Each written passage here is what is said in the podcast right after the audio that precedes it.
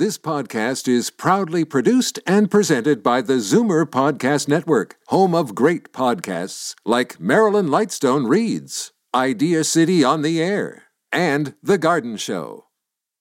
You're listening to an exclusive podcast of Fight Back on Zoomer Radio, heard weekdays from noon to one. You're listening to an exclusive podcast of Fight Back on Zoomer Radio, heard weekdays from noon to one. Now, Fight Back with Libby Znaimer on Zoomer Radio. Good afternoon and welcome. The last time we talked to NDP leader Andrea Horwath, she was in the midst of the election campaign, which propelled her into the role of opposition leader. Today, we are catching up with her to find out how it's going, what it's like to operate in the context of a new majority government that is moving its agenda at breakneck speed, and what her priorities are as we move forward. Hello, Andrea. How are you? I'm very well, Libby. Thank you. How are you? Fine, thank you. So, um, how do you like the new role? Well, it's a, a very important role, that's uh, for certain, and having a strong uh, caucus bench of uh, 40 opposition MPPs does help us to uh, to hold the government to account in a very strong way, and we're uh, we're doing that job with pride uh, on behalf of the 60% of Ontarians that didn't vote for Doug Ford to be uh, leading our province. Were you surprised at the speed that they are moving forward with?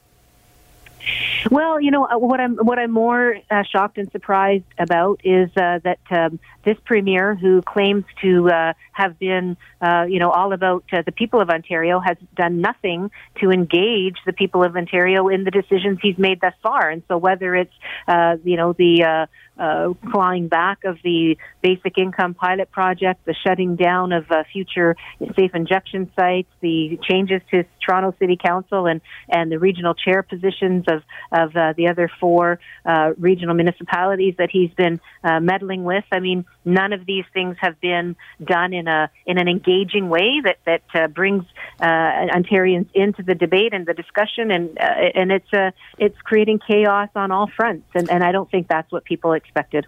Uh, I'm going to give the numbers out again 416 360 0740, toll free 1 866 744 740. I'm talking to NDP leader, opposition leader Andrea Horwath about what has happened since the election, what she expects going forward. And I want to pick up on uh, the changes to the municipal election because that's coming up in court tomorrow. Uh, you used the word meddling, but the fact is that the city is a creature of the province, though it is certainly true that Doug Ford did not say anything about this during the election campaign. What do you think his motives are? Do you think they are as he says, or is it some kind of, you know, getting back at the city or whatever?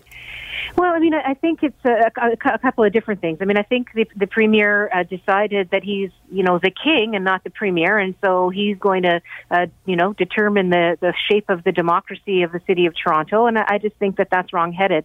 I also think that it's a ham-fisted approach that he's taking. That's more about settling scores with uh, past political rivals uh, than it is uh, about um, about you know, as I said, in, engaging people in in their democracy. And, and look, you know, it, it may be true uh, by the letter of the law in terms of uh, uh, the structure of municipalities and the fact that they do fall under uh, provincial jurisdiction. But we also live in a broader democracy, uh, and we do have a charter of rights and freedoms that's based on fundamentals uh, such as uh, you know a fair due process and, and things of that nature and people's right to have a voice in, in their governance. And uh, and these are the things he's trampling on, and he's doing so in the midst of an election campaign that started in May. And so these are the kinds of behaviors that you would see normally uh, from from uh, countries, for example, that are struggling to find a path to democracy, not well established democratic uh, countries and uh, and provinces. And so so it does raise the raise the question: What is the motive? Is it to get back at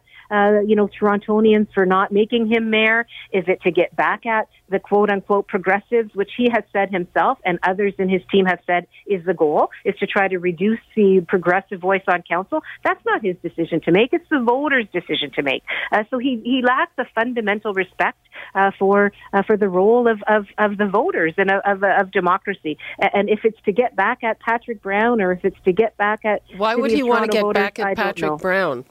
Well, I mean, again, I, I, why would he suddenly say that uh, people who are, um, you know, for the first time being able to do really the democratic thing uh, and vote for their own uh, regional chair. Uh, why does he prefer instead to go back to a system where that's cooked up in a back room by people who are already elected?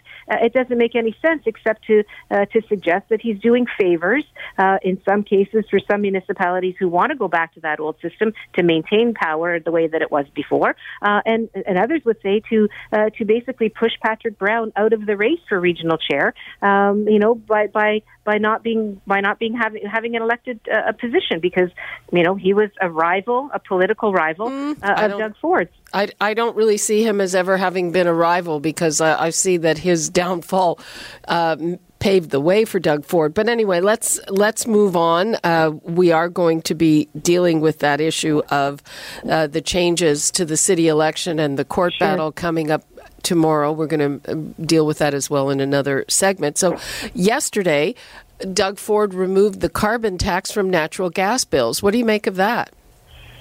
Well, I mean, again, he certainly did say that he was going to get rid of cap and trade, uh, but what we've ended up with is a, a, a bit of a, a chaotic situation, which is going to land us, I suspect, in the same soup as the Liberals landed us when they tore up the uh, uh, the gas plant uh, contracts. I mean, let's face it, we've seen this movie before, and someone who says that they're all about uh, stopping the waste is wasting a lot of public money already on lawsuits. One that he just lost from Tesla. Uh, there's all of these corporations now uh, that have um, uh, that have contra- that have carbon credits uh that are valueless worth billions of dollars, and so you might get a couple of cents off on your on your uh, your gas bill, but you're going to pay through the nose in public dollars in, in costs for these lawsuits that are already uh, uh, being launched and that uh, we've already lost some of uh, when it comes to Tesla. So again, um, let's let's look at the whole picture uh, and see the billions and billions of dollars that we're going to lose of public money uh, in this uh, in this move that uh, Mr. Ford has made. And when we end up with a carbon tax uh, that's that's forced on us federally, uh, that's going to come out of people's pockets. Right now, well, formerly with cap and trade, the big polluters were the ones that paid. The big polluters paid the cost of reducing their greenhouse gas uh, emissions. Now, uh, everyday families are going to pay the cost uh, not only directly from the federal carbon tax, but also of the billions of dollars in lawsuit costs that this is going to create. It's it's completely wrongheaded. Uh, and again, I get it that families are struggling and that Kathleen Wynne made a mess of things, but the very mistakes that Kathleen Wynne made, uh, uh Doug Ford is repeating. It's just his friends and his favorite polluters uh, that are getting the uh, you know the backroom favors instead of the liberal uh, environmental uh, companies, right? So uh, again, uh, people I think deserve much much better than this, and uh, and Mr. Ford is uh, you know, is is creating the kind of chaos that's just going to cause a lot of pain for people. I'm uh, curious as to whether our audience agrees with that, and they're worried about the uh, ultimate cost of lawsuits that are being launched. The numbers to call 416 360 0740, toll free 1 866 740 4740. I'm talking to opposition leader Andrea Horwath.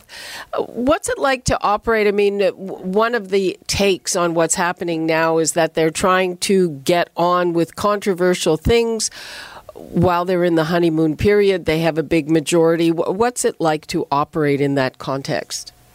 Well, you know, I think the thing that's most uh, most uh, challenging uh, is that uh, that Mr. Ford's uh, behavior seemed to be more about um, not so much controversial things, but returning of favors. And and so when we look at the uh, the updated physical uh, and health curriculum that uh, that was put in place a couple of years ago. He's really kowtowing to his base of social conservatives and, and ignoring uh, the fact that we're not in the 90s anymore. We're we're in the next century, uh, and so that's the more disappointing thing. Whether when he's you know making backroom deals with big polluters, it's not about everyday Ontarians. It's about you know his his insiders and and and returning those favors from uh, you know whether it's from his leadership campaign or or, or whether it's from the, the people that he rubs shoulders with in his regular life. I mean, he he's um, he's creating a, a lot of uh, a lot of uncertainty, a lot of uh, of chaos, and, I think he's dragging our province backwards. Frankly, Libby. Mm-hmm. And uh, we haven't heard yet uh, on uh, about you know the results of the value for money, the line by line audits. Uh, what are you expecting there? Well, what I'm what I'm worried about is this is more an exercise uh, to justify deep, deep cuts uh, to our public services and privatization. I mean, that's what this uh, former BC premier was all about when he was the premier in BC. Uh, in fact, uh, his uh, his administration uh, got into some pretty hot water in terms of uh, uh, the way that they behaved and some uh, very uh, troubling allegations uh, against the way that they operated. But uh, most importantly, their administration was all about cutting public services and privatizing uh, uh, public assets and selling things off. And and I think the the, the worrisome thing for me, uh, and I, I, I believe for for many, is um, that that this is an exercise in in in doing that kind of uh, laying that kind of groundwork for those kinds of cuts. And look, when when people can't get their parent into a long-term care facility that can provide a dignity and quality of life when we still have hallway medicine plaguing our hospitals. You know when when children are going to school hun- hungry and, and and going to schools that are falling apart in disrepair I mean Mr. Ford already cut a hundred million dollars out of school repairs. Uh, people can't get the mental health services that they need. He's already cut 330 million dollars from mental health. This exercise is about finding more cuts and more opportunities uh, to, um, you know, to privatize our public services. And what that means is when you privatize public services, uh, what often happens is the costs grow for everyday families. And the lower income families, average income families, middle uh, income families are the ones that end up paying a higher price, um, you know, by virtue of uh, of their uh, of their income uh, based on, uh, you know, as opposed to higher income people. I mean, that's what that's what I'm concerned about, frankly. He he pledged in the campaign to end hallway medicine. He has a special advisor on that, and uh, he's promised to add tens of thousands of long term care beds. Are you uh, willing to give him the benefit of the doubt on that? I don't know how he's going to do that while he's cutting billions of dollars from the Treasury. He's cutting billions of dollars in cap and trade. He's going to lose billions of dollars in lawsuits uh, that are going to be won by those that he's uh, that he's been um, uh, you know tearing up contracts for. He's going to lose billions of dollars in cap and trade revenue. He's going to lose billions of dollars in tax cuts mostly for the rich because the rich are going to see the benefit of tax cuts far more than everyday families are. In fact, people earning under 40,000 are going to see about $80 in tax cuts. Uh, that's not really going to help them uh, to live a better life in Ontario. So I don't know how he's going to achieve these things because what we need in long-term care is investment and what we need in hospitals is investment.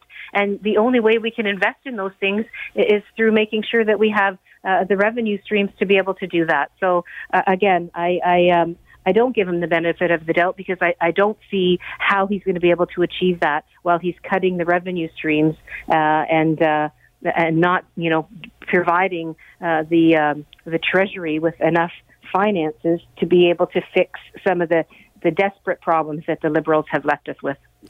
Okay, uh, let's uh, hear from some of our listeners. We've got Anthony in North York. Yeah, uh, yeah. Hi, hi, ladies. Yeah, I'd like to know. Like, uh, he, I'm not in favor of the reduction of the the city councilors from 48 to 25, but the the fact is, is in of all the the municipalities in Ontario, he just like seemed to pick on on Toronto. And uh, I heard that in Ottawa, their their councilors like uh, number 24, and there's a population of population of 900,000. Why wouldn't you reduce Ottawa's councilors too? Good question, Andrea. Well, I mean, the, the very minister that's bringing forward this legislation or that brought forward this legislation is from a community called Brockville. With the formula that he's using in Toronto, Brockville would have negative four councillors around their council table. So yeah. this is the problem, right? It's not an equal. It's not an equal and uh, logical. I know. I have nothing against the. Like, um, I mean, I, I am in favor of uh, keeping the city councillors as they are now, right? Yeah, I mean it. It doesn't make any sense whatsoever, Anthony, and and that's why that's why I think there's so much um, uh, concern about it. Is, is that it's not um, something that was uh, coming from a process of engagement or, or any kind of consultation. Yep. There doesn't How come a lot of the, some of the city councilors they don't point that out because a lot of the like I didn't know about, the fact about Ottawa until about two weeks ago through uh, somebody calling in uh, one of the stations. But how come a lot of the councilors don't point that out? Okay, uh, Anthony, I'm going to let Andrea respond uh, because we're running out of time. Okay. Dollars, but thanks a million. Okay, go ahead, Andrea. Well, I mean, I think I think Anthony's right on the mark. I mean, and that's I think that's what some of the uh, discussion is going to be about at the, at the court uh, tomorrow. Is is that there is not um a, this is not not only is it not a fair process, but it's not a fair uh, uh, you know uh, opportunity for representation uh, when when city councilors across other municipalities have a much smaller uh, constituency in their wards uh, that this particular city, for some reason, is targeted as deserving, uh, you know, less representation uh, than any other municipality, and and it's uh, there's no there's no justifiable reason for it, really. Okay, let's take a call from Joan in Oshawa. Hi, Joan. Hi, Libby. How are you? Fine. That's good. Um, I disagree with uh, uh, Ms. Horwath on uh, sev- several fronts, um, and the councillors is one of them. I think we have too many uh, to uh, go around, shall we say. We need um, less uh, because less is more. And as far as um, the, um, oh, I'm trying to think what, as far as the uh, cutbacks and that, the working people that are the middle income we're paying more for everything, uh, especially for um, oh, uh, children for you know for children's uh, like play yards and uh, you know uh, things like that. Uh, the uh, yes, uh, do you have a question, Joan? Uh, kindergarten. Uh, yes, I'm just wondering if um, it can be seen that uh, we're going to be paying less uh, for daycare and things like that for the lower income families. I don't think it's fair to the middle income people who, you know, who have to put bread on their own tables you know, to survive. Okay, uh, we'll put that question to Andrea. Thank you, Joan. And uh, by the way, Andrea has to go soon, but we are going to be continuing the conversation on the changes to the municipality um, even after she goes. Andrea, would you like to answer that? Sure. Uh, first, I want to say that I, I, mean, I totally respect Joan's, uh, uh, you know, opinions around uh, maybe needing a, a relook at the size of, uh, of city council. We're not saying that it should be, uh, you know, 47 or it should be 37 or it should be 57. Uh, but what we are saying is that there needs to be a proper process, that it shouldn't just be up to uh, the premier to come in during, in the midst of an election campaign, uh, to by edict determine on his own uh, what the number should be. And so uh, city councils will change in size over time.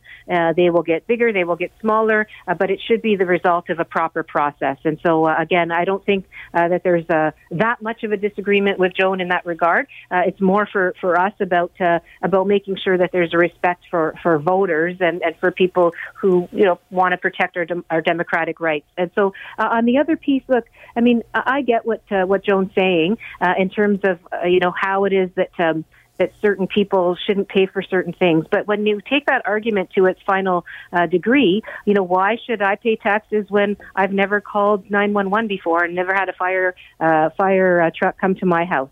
Uh, why should I pay taxes when I've never had a child go to post secondary education, for example? Um, and so we don't need educated people from low income families. We only need educated people from high income families to be able to access college and university. Why should I pay taxes for long term care when I don't have a parent who's in long term care? Why should I pay taxes uh, for, for, for school uh, when I don't have kids?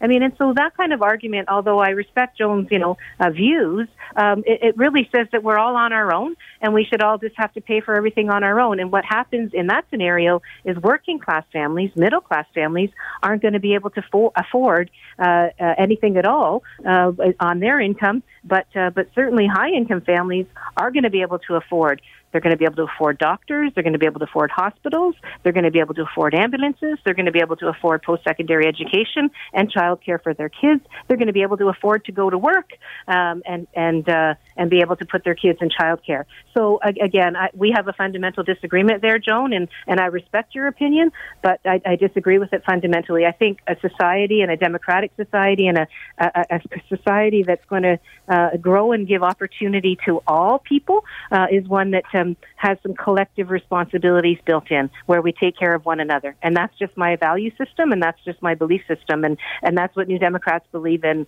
uh, all the way around is that whether you're middle income, uh, whether you're low income or whether you're high income, uh, you should have the ability to uh, have some some um, fundamental abilities to build a good life in a province that's got so much wealth and so much prosperity. The problem is the prosperity and the wealth is concentrated in the very, very high, high incomes. In, in our country, 89 families own the bulk of the uh, of the you know of the wealth of our country, uh, and everybody else is um, is struggling either to hold on to their middle class status or have already have already lost that and are, struggling just to uh, make ends meet every day. And so it, it's those other those kinds of programs that help equalize our society and and create opportunity for everyone.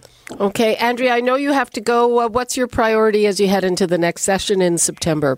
Our priority really is to, um, you know, to hold Doug Ford's feet to, to the fire and to, uh, you know, as I said, to fight on behalf of the 60% of Ontarians that didn't vote uh, for Doug Ford and to try to protect, um, you know, this this you know belief and this value uh, that we're in it together and that we need to have uh, uh, you know thoughtful uh, public governance, uh, not um, you know not what we've seen so far, which is ham-fisted approaches that create chaos and that are cooked up in back rooms with uh, with insiders that have no public accountability. Okay, Andrea Horwath, thank you so much for being with us. Hope to talk to you soon. My pleasure, Libby. Thank you. Take oh, care. Okay, bye bye. Bye. You're listening to an exclusive podcast of Fight Back on Zoomer Radio, heard weekdays from noon to one. You're listening to an exclusive podcast of Fight Back on Zoomer Radio, heard weekdays from noon to one. You're listening to an exclusive podcast of Fight Back on Zoomer Radio, heard weekdays from noon to one. You're listening to an exclusive podcast of Fight Back on Zoomer Radio Heard weekdays from noon to one. This podcast is proudly produced and presented by the Zoomer Podcast Network, home of great podcasts like Marilyn Lightstone Reads, Idea City on the Air, and The Garden Show.